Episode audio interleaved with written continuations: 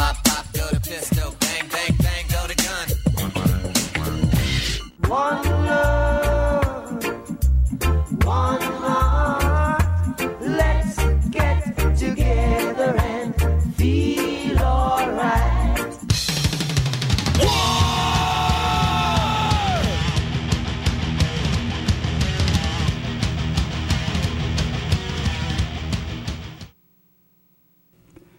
Welcome to another episode of Love and War, the podcast in which the irresistible force overcomes the immovable object.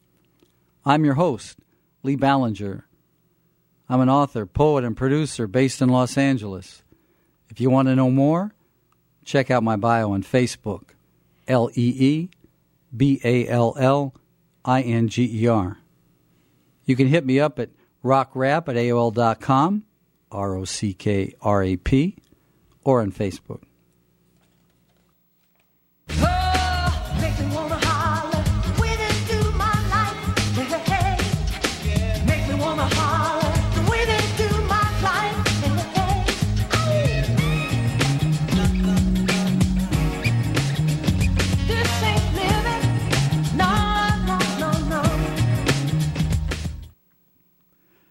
The New York Times reports that there were 100,000 homeless students in New York City public schools in 2015 and 16. If current trends continue, one in seven New York public school students will be homeless during elementary school. The typical homeless elementary student misses 88 days of school a year. By the time elementary school students get to college, things are, if anything, worse. In 1993, there were only two food pantries on college campuses. Today, there are over 500. According to researcher Sara Goldrick-Rab, two thirds of college students in 2017 are not getting enough to eat. So far, at least, food pantries are not illegal. Elsewhere, it's becoming legally risky to feed the homeless. Driven by a combination of cruelty and high paid consultants, cities and states ranging from California to Arkansas to Florida have made it illegal to share food on the street. It's not just college campuses or the streets of our cities where we find the homeless. Anyone who doesn't have an adequate dwelling that is a space they control and define is homeless. In Southern California, over 40% of all adults under the age of 34 still live with their parents. They are homeless. Two million people over the age of 50 have moved back in with their parents. They are homeless. Countless people of all ages live in cars, garages, or on someone's couch. They are all homeless. There is a simple solution to this crisis. According to Amnesty International, there are 18 million empty housing units in America. A great many of those units just sit there with the electric and water on. Let's take the people without homes and move them into the homes without people.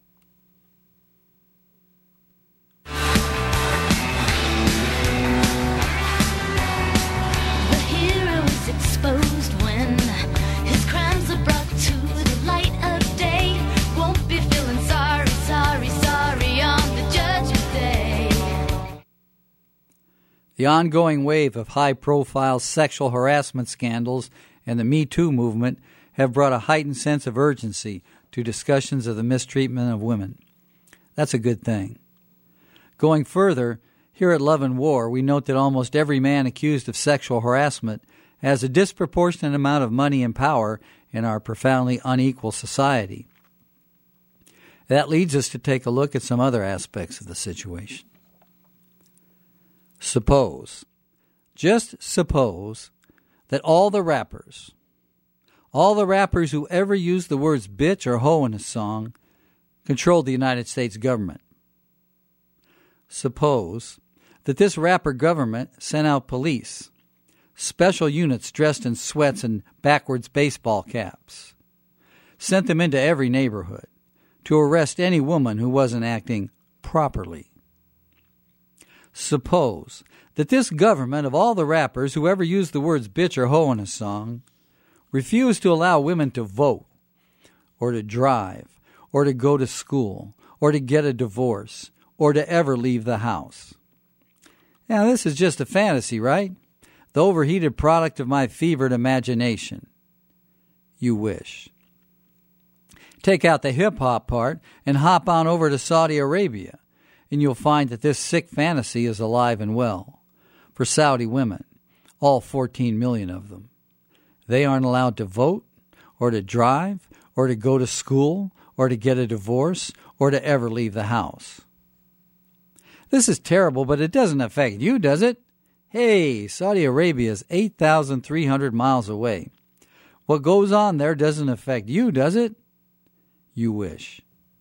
Our government, the real one of corporations, not rappers, our government has given over $300 billion to the Saudi royal family to preserve the status quo there.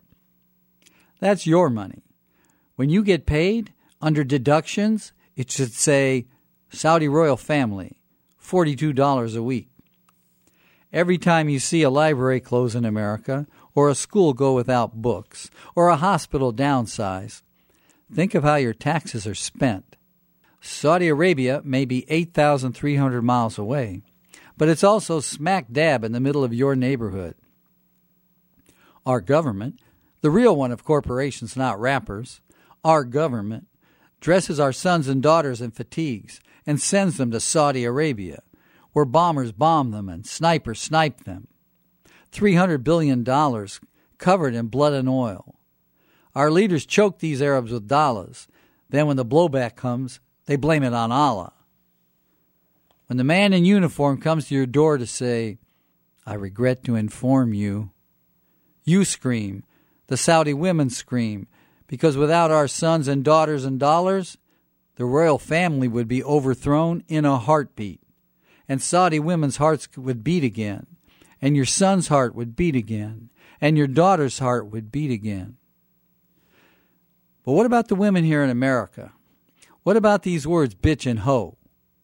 We want uplift, a different world if you get my drift. But we've got no power, those of us underpaid by the hour.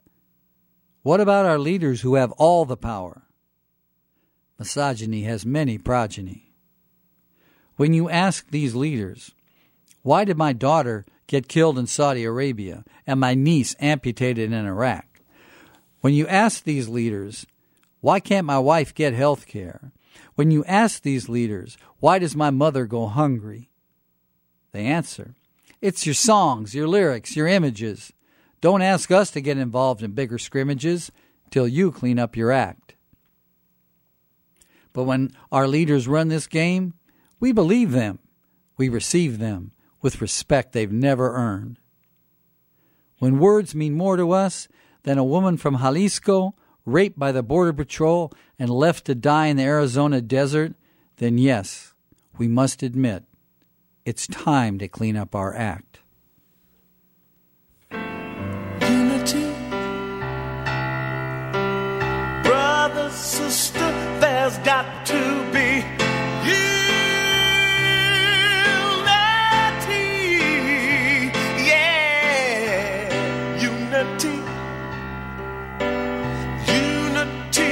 What's missing in our life.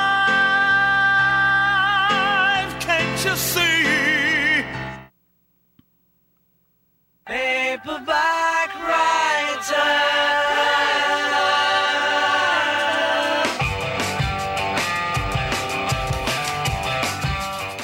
I have a new book out called Love and War My First 30 Years of Writing. You can download a copy absolutely free at loveandwarbook.com. That's loveandwarbook.com. Let me know what you think of it.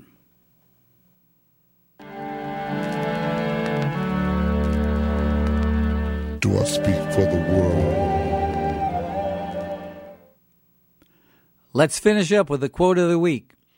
This time from George Carlin, who said, Some people see things that are and ask, why? Some people dream of things that never were and ask, why not? That's it for now. If you see me on the street, smile back.